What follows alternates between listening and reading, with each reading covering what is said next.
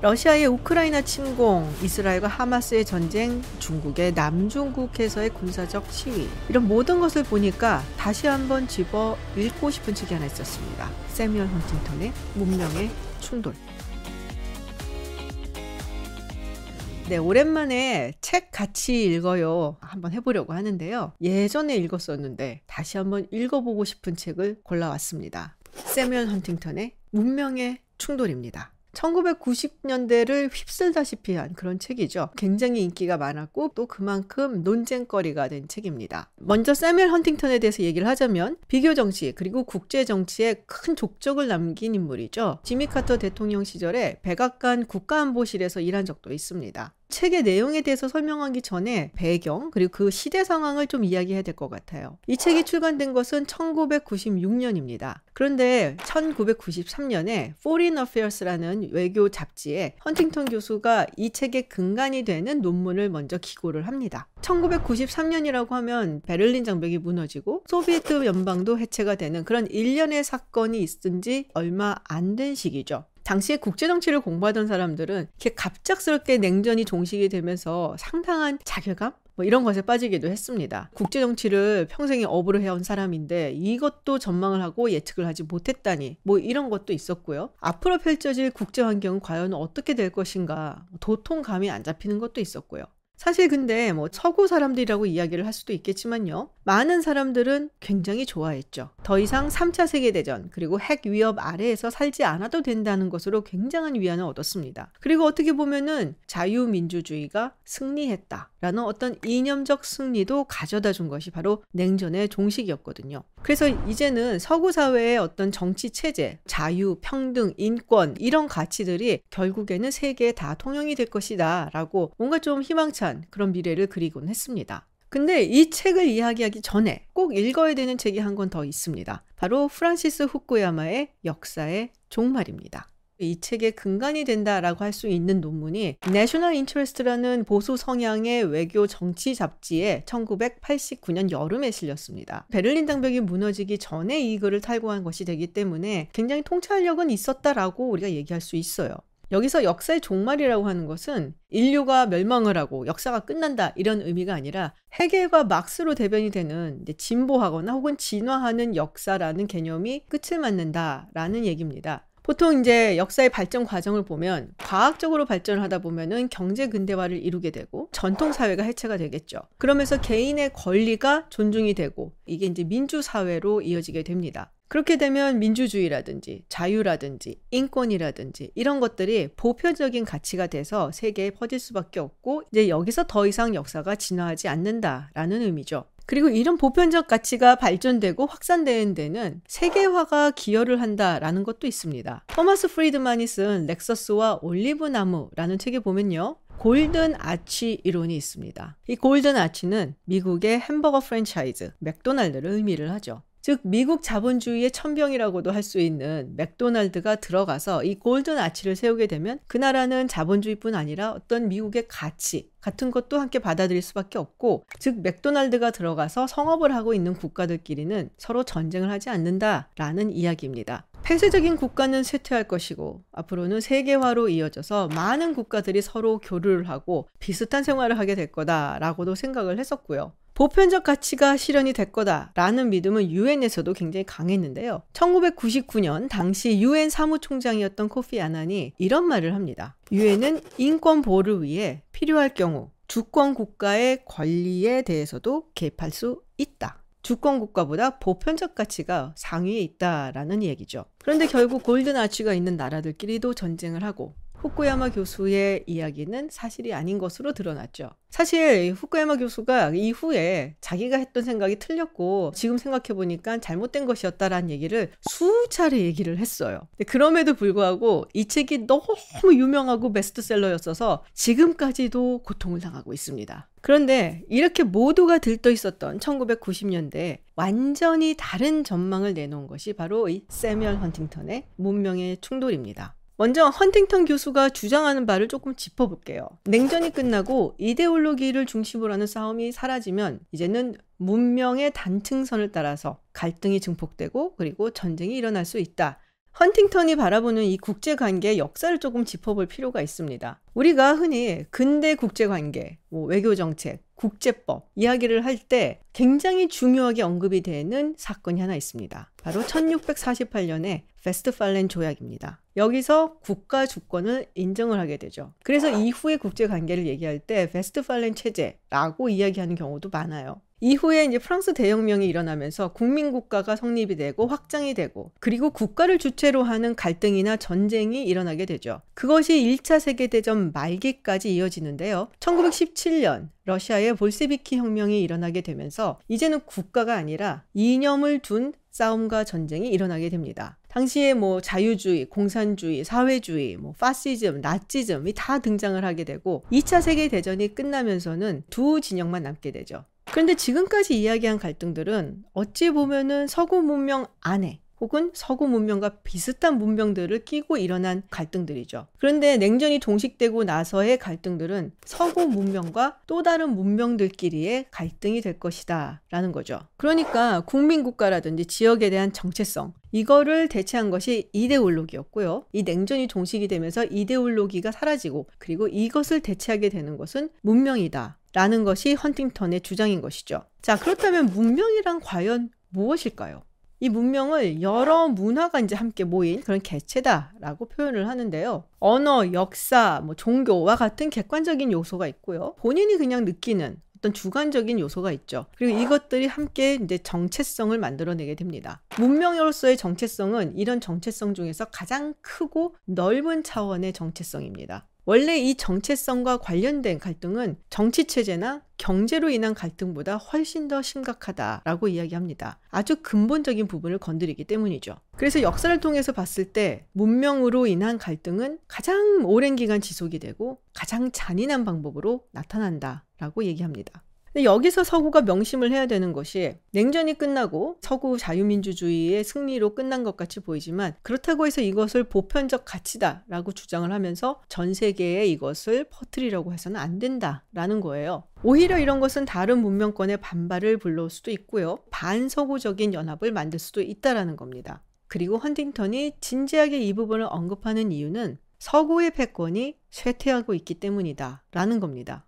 물론 이제 쇠퇴한다고 해서 당장 무너지는 건 아니고요. 서구가 이 패권을 획득하고 또 성장시키는데 한 400년 가까이 걸렸다라고 하니까 또 쇠퇴하는 데에도 굉장히 오랜 시간이 걸릴 것이다 라고 주장을 하고 있어요. 근데 이런 상황에서 서구의 가치가 보편적인 것이다 주장을 해서도 안 되고 사실 그럴 만한 여력도 없다라는 것이 헌팅턴의 주장이죠. 그렇기 때문에 명심해야 될 것들 여러 가지를 조언을 하는데요. 첫 번째, 서구의 문명은 보편적인 것이 아니라 그저 뛰어난 특수한 그런 문명이다. 물론 이제 서구 문명을 굉장히 칭찬을 하고 그 우월성을 얘기를 해요. 계몽주의 운동을 통해서 이성과 합리성을 도출해내고 산업혁명을 통해서 과학기술을 발전을 시키고 굉장히 근대화를 이루어낸 아주 훌륭한 문명이지만 이것을 보편적인 문명이라고 생각해서는 안 된다라는 거죠. 두 번째, 미국도 그렇고 서구도 그렇고 냉전이 끝났다고 해서 멍하니 앉아 있으면 안 된다. 경제력뿐 아니라 군사력도 계속 증대를 시켜야 되고요.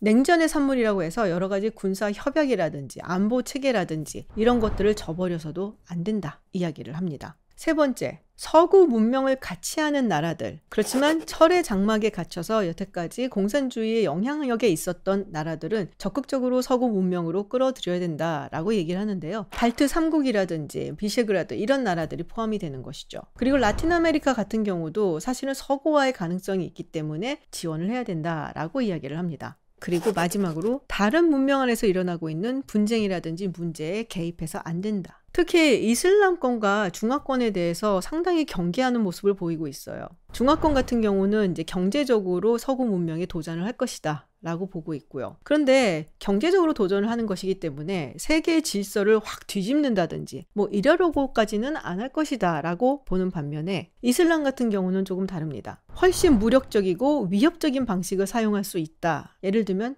테러리즘 같은 것이죠. 근데 그런 부분이 딱 드러나는 게 어, 냉전이 종식된 이후에 발칸반도 쪽 이야기예요. 이 동유럽 발칸 지역을 두고 헌팅턴 교수가 이런 이야기를 하거든요. 크로아티아, 뭐 슬로베니아, 슬로바키아, 뭐 헝가리 뭐 이런 북쪽과 서쪽에 위치해 있는 이제 지역들은 사실 기독교 인구가 있는 곳이죠. 그리고 봉건제, 르네상스, 종교개혁, 산업혁명 이런 서구의 역사를 함께 같이 지내온 국가들입니다. 그렇기 때문에 서구 문명의 자본주의 경제 체제라든지 또 민주주의와 같은 정치 체제를 잘 받아들일 수가 있고 그만큼 발전할 수 있다라고 이야기를 해요. 반면에 남쪽이나 동쪽에 위치한 국가들은 정교 내지는 이슬람교를 가진 국가죠. 그러니까 서구보다는 오히려 짜르 제국 그리고 오스만 제국의 영향을 많이 받았다라는 거고 그들과 역사를 같이 했다라는 겁니다. 그렇기 때문에 서구 문명이 여기에 정착을 하고 경제 체제라든지 그리고 정치 체제가 민주적으로 발전할 것을 기대하기가 어렵다라는 이야기를 해요. 같은 동유럽, 같은 발칸 지역이라고 하더라도 어떤 문명을 가졌고 어떤 역사를 공유했냐에 따라서 앞으로의 궤적이 달라질 수 있다라고 이야기를 하는 것이죠. 헌팅턴 교수의 여러 가지 이야기, 전망 이런 것들이 가끔 이렇게 소름 끼치게 맞아 떨어지는 느낌을 줄 때가 있었죠. 예를 들어 9.11 테러가 있었을 때 그때 이 책이 다시 한번 회자가 되기도 했었습니다. 그렇지만 굉장히 많은 비판도 있어요. 결국 미국 중심 그리고 서구 중심적 시각에서 한치도 벗어나지 못했다라는 얘기가 있고요. 문명이라고 정의한 것이 너무 애매하고 그리고 굉장히 주관적이다라는 얘기도 있고요. 그리고 이 책이 나오고 난 뒤에 핸더슨 and 터커 같은 교수들이 냉전 시기가 아닌 시기에 이제 전쟁들을 분석을 해봤더니 문명 간의 전쟁보다 문명 내에서 일어난 전쟁들이 더 많았다라고 밝히기도 했습니다. 그런데 이 30년 가까이 된 이 책을 다시 한번 제가 집어들고 읽었더니 그 당시에는 잘 보이지 않았던 부분이 보이기도 하더라고요. 냉전이 종식된 지 한참 됐는데 비서구 지역에서 서구 문명의 어떤 보편적인 가치들 이런 것들이 정착이 되는 경우가 그렇게 많나라는 생각을 한번 해보게 되고요. 오히려 최근 들어서는 민주주의 국가들의 숫자가 점점 줄고 있다라는 그런 암울한 소식도 들려옵니다. 그리고 예를 들어 중국 같은 경우 사실 겉으로는 우리가 공산주의 국가다라고 이야기를 하지만 누가 뭐래도 이 국가를 지탱하고 내부에서 가장 강력한 동력으로 작동하고 있는 건 한족 중심의 중화주의죠. 그리고 많은 비서구 문명들이 서구 문명에 의해서 우리가 침탈되었다. 그래서 이거를 우리가 복구해야 된다. 라면서 뭔가 반발이라든지 저항이라든지 보복성 그런 멘트를 하는 경우도 많은데요. 중국이 또 대표적인 경우죠. 치욕의 100년. 최근 들어서 점점 힌두 민족주의를 강조를 하고 있는 인도의 경우도 마찬가지입니다. 모디 총리가 들어오고 나서 인도의 이름을 바라시라고 고유의 이름으로 바꾸려고 하는 것이냐라는 얘기가 나올 정도인데요. 근데 인도 내에는 무슬림이 소수 집단으로 함께 거주를 하고 있습니다. 그리고 파키스탄과의 관계도 상당히 지금 걱정이 된다라는 얘기가 있죠. 그런데 제가 이 책을 다시 읽었을 때 가장 제 눈길을 사로잡았던 것은 미국과 유럽 내부에 대한 이야기였어요. 헌팅턴 교수는 미국이 서구 문명이라는 것을 부정해서 안 된다라고 이야기를 합니다. 사실 우리가 미국이라고 생각을 하면 다인종, 다민족, 그리고 굉장히 다양한 종교를 가진 사람들이 모여서 살고 있는 곳이죠. 그래서 미국이 서구 문명에 속한다라고 얘기를 했을 때 사실 많은 지식인들이 이 부분에 대해서 비판을 하는 경우들이 많아요.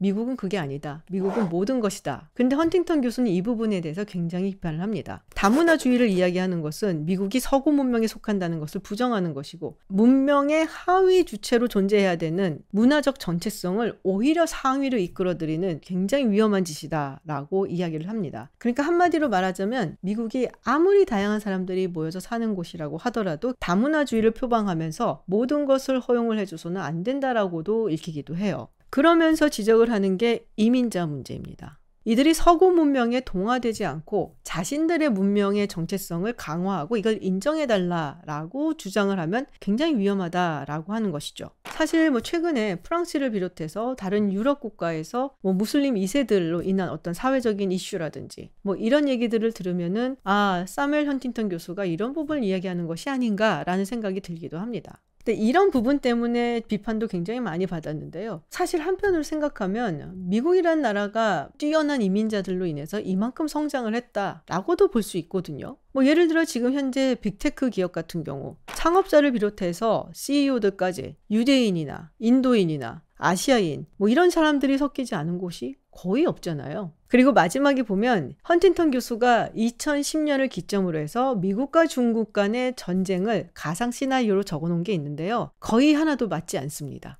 그리고 더불어서 초반에 우크라이나와 러시아의 이야기를 적어 놓은 부분도 있어요. 여기서 콕 집어서 국가 단위의 분석을 하는 미어샤이머 교수하고 비교를 하면서 미어샤이머 교수가 틀리고 자기가 맞다라고 얘기를 하는데 지금 보면은 사실은 미어샤이머 교수가 맞고 헌팅턴 교수가 틀렸습니다. 근데 또 따지고 보면 국제 정세라든지 뭐 이런 것들을 다 맞추고 완벽하게 예견을 하고 이런 것은 사실 판타지죠. 틀릴 수밖에 없습니다. 그러면은 헌팅턴 교수가 고려하지 못했던 부분은 뭘까? 제가 조금 곰곰이 생각을 해봤어요. 그리고 제가 내린 결론은 사람입니다. 지도자.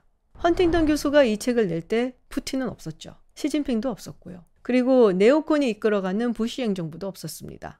결국에는 문명도 있고 제도도 있고 이데올로기도 있고 국가도 있고 다 있지만 거기서 정말 중요한 역할을 하는 것은 인간이 아닌가라는 생각이 들었습니다. 자, 비판할 부분도 굉장히 많고 사실 오류도 많지만 이 문명의 충돌은 그럼에도 불구하고 모든 사람들이 희망을 노래할 때 절망을 준비하라고 이야기한 매우 흥미진진한 책이다라고 저는 평하고 싶습니다. 혹시 이 책을 읽으신 분들이 계시면 댓글로 감상이라든지 또 여러분의 의견을 적어주세요. 함께 토론해 보시죠.